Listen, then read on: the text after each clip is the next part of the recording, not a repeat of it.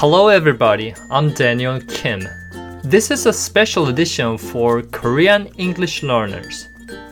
I'm going to talk about how we can be successful in English learning. You're going to learn the most important and essential elements that make you successful in English learning. Let me call the title 영어 학습의 성공 조건.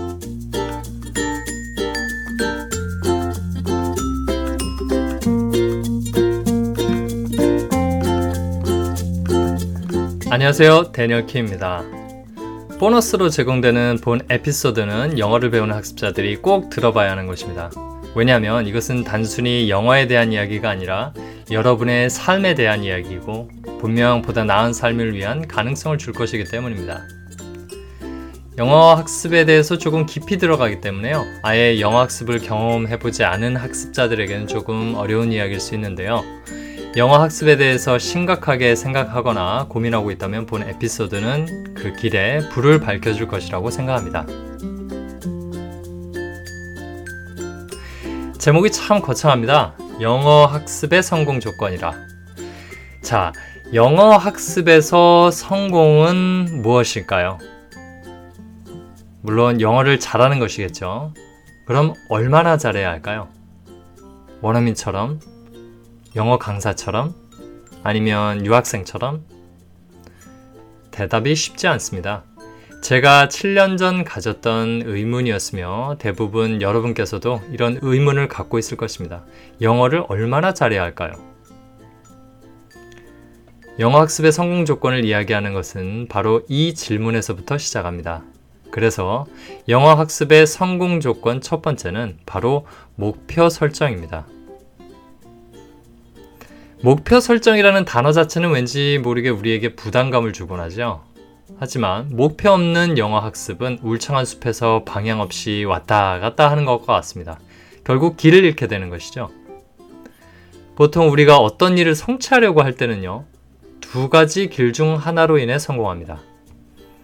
비록 부실한 목표일지라도 엄청난 열정을 갖고 있거나 혹은 열정은 조금 떨어지지만 목표가 분명한 것입니다.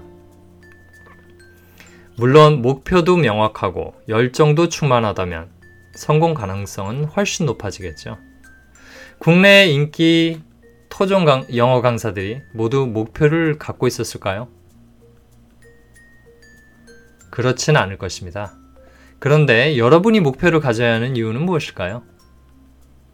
그건 영어가 여러분에게 본업이 아니기 때문입니다. 결국 영어를 원하는 만큼 익히기에 시간이 충분하지 않은 것이죠. 만약 여러분이 학업을 포기하거나 직장을 관두고 하루 종일 수년간 영어를 익힐 수 있다면 제가 여기서 이러쿵저러쿵 이야기하는 것이 무의미할지도 모르겠습니다. 하지만 현재 영어를 배우는 대부분의 사람들은 본업 외에 영어를 익히려고 하기 때문에 부족한 리소스를 매우 효율적이고 효과적으로 사용해야 하는 것입니다. 목표 설정이 그 안내자가 되는 것이죠. 여러분이 영어 학습에서 어느 정도까지 실력을 쌓고 싶은지 목표를 잡게 되면 영어 실력을 제대로 향상시키게 될 뿐 아니라 영어 학습 외 다른 삶의 모습에서도 더 생산적으로 살 수 있습니다. 그렇다면 목표 설정을 하는 데 있어서 첫 단추는 무엇일까요? 바로 내 삶의 목표, 구체적인 꿈을 먼저 생각해 보는 것입니다. 그런데요, 현실적으로 보면 삶의 목표나 구체적인 꿈을 갖고 있는 사람들이 얼마나 될까요?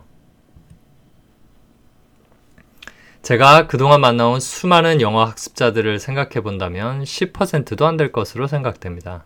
왜냐고요?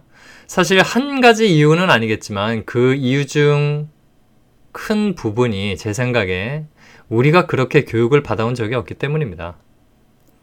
사회가 만들어 놓은 틀에 잘 맞춰 살 수 있는 방법을 배우긴 했지만 정작 우리 자신에 대해 생각해 보는 것과 또 그 필요성에 대해서는 그리 중요하게 배우지 않았던 것이죠. 그에 대한 현실적 증거 중 하나는요. 대학 선택과 전공 선택입니다. 예전에 제가 대학을 갈 때도 점수에 맞춰 대략 학교를 갔었거든요. 그런데 아직도 그런 상황은 어렵지 않게 볼 수 있더군요. 어쨌든 중요한 것은 삶의 목표를 생각해 보는 것인데요. 우선 거창하게 생각하기 전에 자신에 대해 곰곰이 생각해야 합니다.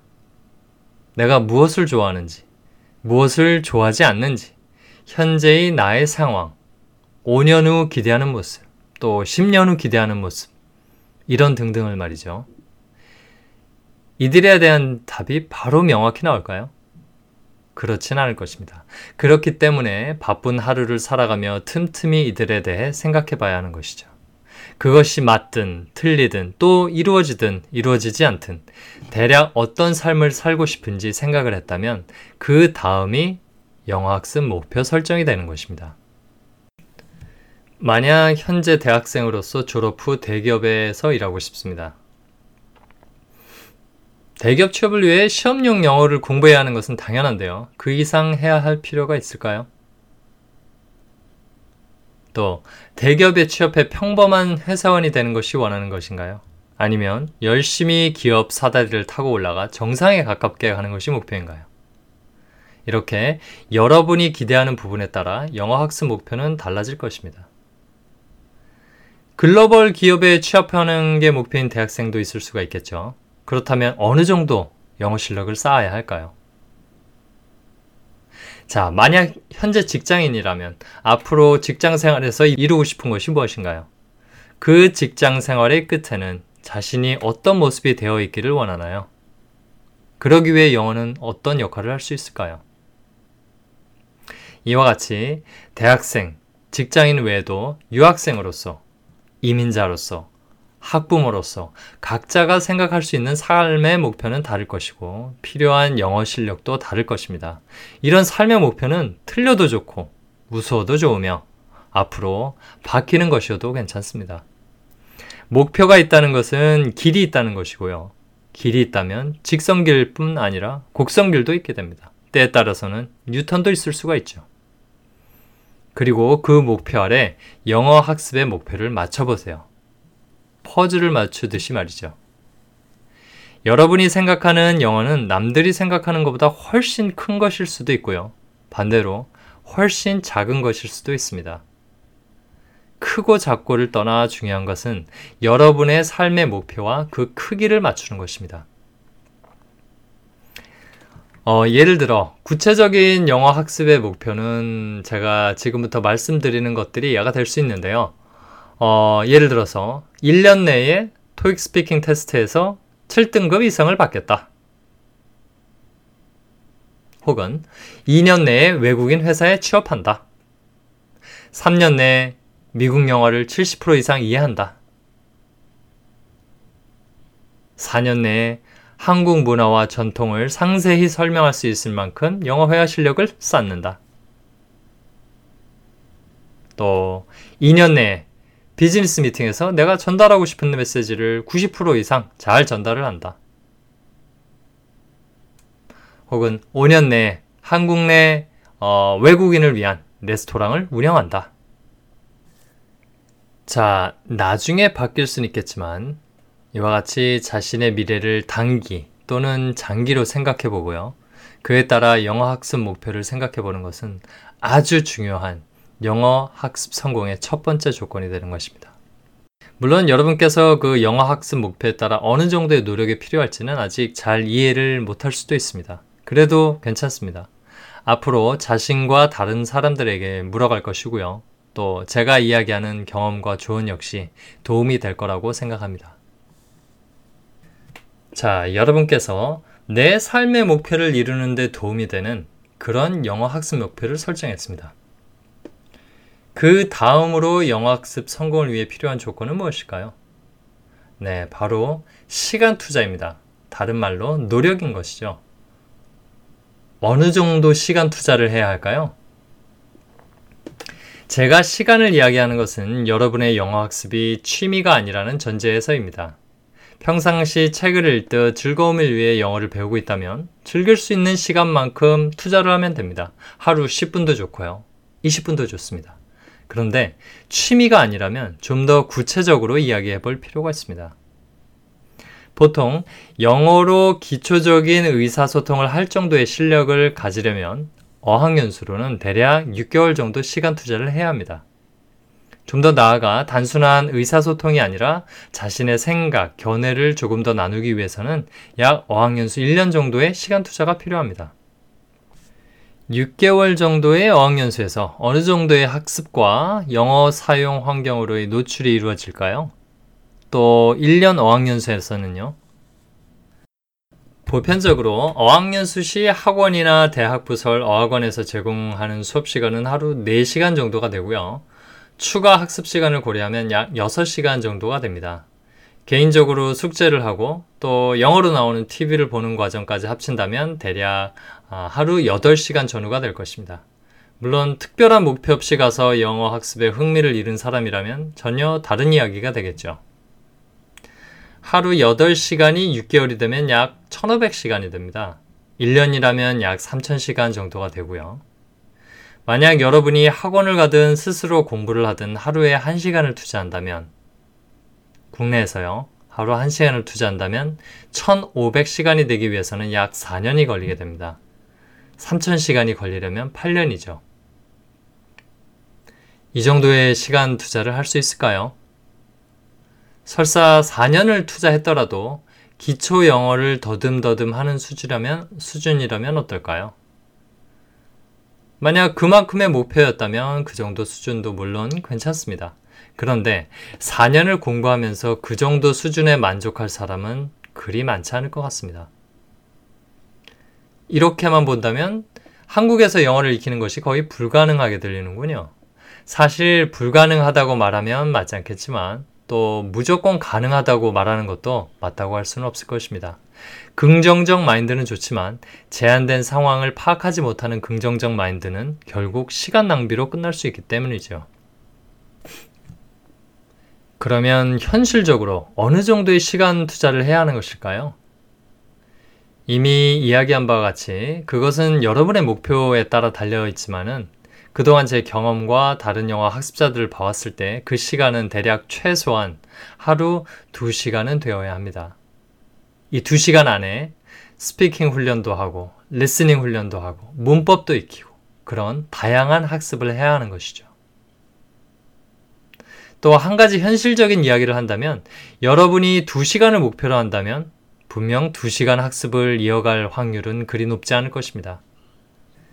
최소한 2시간 반이나 3시간을 목표로 삼아야 결국 이런저런 상황에도 불구하고 2시간을 이어가게 되겠죠.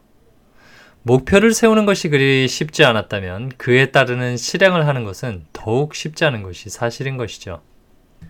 하지만 그것이 모두에게 가능하고 모두가 그렇게 할 수 있는 쉬운 거였다면 한국에는 이와 같이 많은 영어 학원과 인터넷 강의 사이트가 있지는 않았을 것입니다.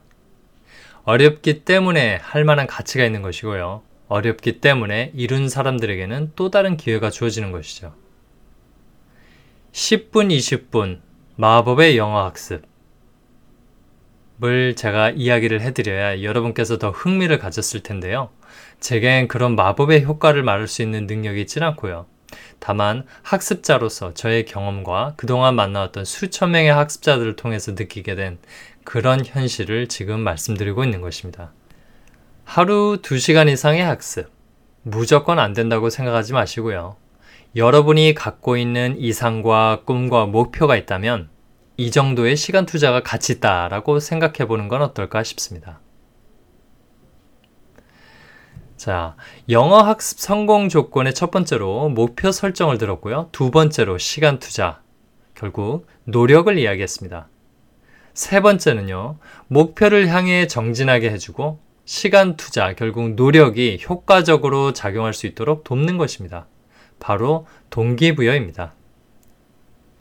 외국에서 생활하며 영어를 배울 때 주된 동기부여 역할을 하는 것은 무엇일까요? 부모님의 격려일까요? 아니면 친구들의 조언일까요? 외국에서 생활하며 영어를 배울 때의 주된 동기부여 요소는 바로 실생활에서 느끼는 불편함입니다. 영어를 못하면 학교에서 수업을 제대로 쫓아가지 못하는 것은 말할 것도 없고요. 커피 한 잔을 제대로 사먹기도 힘들고 친구들을 제대로 사귀기도 힘듭니다. 즐겁고 재미있는 삶을 살아야 하는데 그것이 쉽지 않은 것이죠. 그래서 두 가지 방향으로 나가게 되죠. 원어민을 회피하고 한국인 친구들과 시간을 보내거나 혹은 반대로 그 불편한 현실을 극복하기 위해 수많은 노력을 하는 것입니다. 자, 이렇게 생활 자체가 동기부여가 될 수 있는 외국 생활 환경에 비해 한국에서 영어 학습을 할 때는 지속적이고 강력한 동기부여가 필요하게 됩니다. 약 어, 10여 년 전의 이야기인데요. 제 친구 중 한 명은 담배를 끊지 못해 수년간 다짐과 포기를 반복해오던 친구가 있었습니다. 그의 아내를 비롯해 주변에서는 끊으라고 권유를 많이 했지만 15년을 넘게 펴온 담배를 끊지 못했습니다. 그런데 그 친구가 어느 날 정말 믿을 수 없게 하루아침에 담배를 끊어버렸습니다. 계기가 된 것은 그의 아내가 유산을 했기 때문입니다.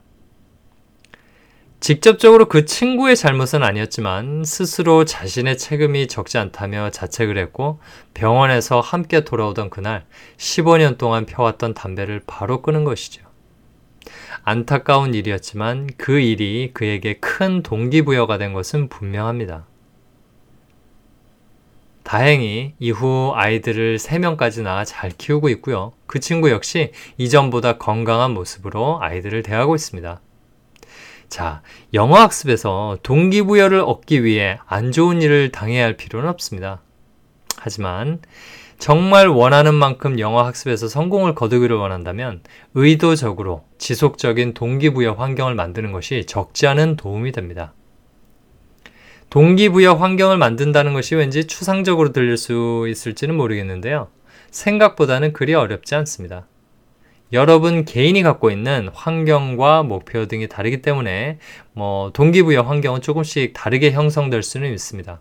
일반적으로 본다면 영어 학습 동료를 만드는 것이 지속적인 동기부여에 도움이 될 수 있고요. 또 영어 학습에 적지 않은 시간을 보낸 주변 지인이나 직장 상사 또 학교 선생님에게 힘들 때마다 조언을 듣는 것도 좋은 방법이 될 수가 있습니다. 또 영어 실력을 쌓아 하고 싶은 일이 있다면 그 일을 이미 하고 있는 사람을 찾아서 연결고리를 맺을 수도 있는 것이죠. 예를 들면 어, 한 외국계 기업에 들어가는 것이 영어 학습 목표라고 생각해 봅시다.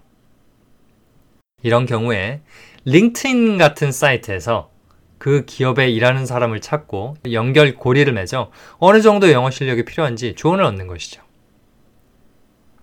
가능할까라고 의심할지 모르겠지만 가능할까라고 의심해서 시도도 해보지 않으면 세상에서 사실 이룰 수 있는 것은 그리 많지 않습니다. 또 영어로 진행되는 오프라인 미팅에 참여해서 영어를 잘하는 다른 사람들을 만나는 것도 동기부여에 좋은 방법이 될 수 있습니다. 이와 같이 한국에서 학습할 때는 그 빈도수가 적든 많든 지속적인 동기부여가 이루어져야 지칠 때 더 힘을 낼 수 있고 또 슬럼프에 빠졌을 때그 어, 슬럼프를 잘 헤쳐나올 수 있을 것입니다. 지속적인 동기부여 없이 영어 학습을 1년, 2년, 아니 그 이상 한다는 것은 쉽지 않은 게 사실인 것이죠. 주변을 잘 이용하고 주변에 도움받을 사람이 아무도 없다면 좀 더 용기를 내서 온라인이나 혹은 오프라인에서 자신에게 도움을 줄 수 있는 사람을 찾는 그런 길 한 번쯤 꼭 해보시길 바라겠습니다. 자, 목표 설정, 시간 투자, 그리고 동기부여. 이제 영어 학습 성공에 거의 가까이 왔습니다. 그런데 한 가지, 영어 학습에서 음식의 조미료와 같은 것이 있습니다. 그것은 바로 학습 방법입니다. 음식의 조미료와 같다. 자, 오래전 우리가 전통 음식을 먹을 때 현재와 같이 조미료를 많이 넣었을까요? 그렇진 않을 것입니다. 또 오래전 외국으로 이민을 가서 현지에서 부딪히며 영어를 배웠던 사람들이 정말 100% 효과적인 학습 방법으로 영어를 익혔을까요? 그럴 수도 있지만 아닐 가능성도 상당합니다. 왜냐하면 영어 학습에서 누구나가 공감할 수 있는 또 누구에게나 효과적인 그런 학습 방법은 존재하지 않기 때문입니다. 그럼에도 학습 방법이 영어 학습 성공의 네 번째 조건으로 포함된 이유는 무엇일까요? 그것은 투자 대비 효과를 극대화하기 위해서입니다. 여러분께서 난 지금부터 20년간 하루 4시간씩 영어를 공부하겠다 라고 다짐한다면 그 방법이 그리 중요할까요? 제 생각에 너무 고지식해서 다른 사람들 이야기를 전혀 듣지 않는 그런 사람이 아니라면 누구나 상당한 수준에 오르게 될 것입니다. 그런데 문제는 우리가 그리 오랜 시간을 가질 수도 없고 기다릴 수도 없다는 것이죠. 짧게는 6개월 안에 향상되는 모습을 발견해야 다음 과정을 진행하게 될 것이고요. 1년 후, 2년 후가 된다면 적정 수준에 올라야 더 학습을 이어갈 용기를 얻게 되는 것이죠. 자신의 학업이나 일을 하며 남는 시간을 이용해 영어를 배울 때 6개월 후, 1년 후, 2년 후에 일정 수준까지 향상되기를 기대한다면 우리는 좀 더 효과적인 학습 방법이 필요한 것이죠. 기업에서 프로젝트를 할 때 별도로 프로젝트 계획 기간을 갖는 것은 어떤 이유에서일까요? 그것은 시간과 자원이 한정적이기 때문입니다. 한정된 시간과 자원 안에서 얻고자 하는 결과를 얻어야 하는 것이죠. 영어 학습도 마찬가지입니다. 한정된 시간과 자원을 이용해 일정 기간 후에는 원하는 만큼의 효과를 얻어야 하는 것이죠. 그것이 영어 학습에서의 성공이고 여러분의 삶의 한 부분에서 성공을 거두게 되는 것입니다. 네, 지금까지 영어 학습 성공의 조건 4가지를 이야기했습니다. 첫 번째는 인생 목표에 부합되는 영어 학습 목표의 설정이고요. 두 번째는 그 목표를 이루기 위한 시간 투자, 결국 노력이고요. 세 번째는 목표를 향해 정진하게 만드는 지속적인 동기부여며 마지막으로 네 번째는 이 모든 것이 합쳐져 제대로 된 결실을 맺게 해주는 올바른 학습 방법의 선택입니다. 여러분께서 이 네 부분에 대해서 어, 제가 말씀드린 부분을 100% 마음으로 받아들일 수 있다면 가장 좋겠지만 그렇지 못하더라도 꼭 머릿속에 외워두시기 바랍니다. 영어학습 과정에서 어려움에 봉착했을 때 이들을 다시 생각해 본다면 비교적 쉽게 그 어려움을 헤쳐나갈 수 있을 것이기 때문이죠.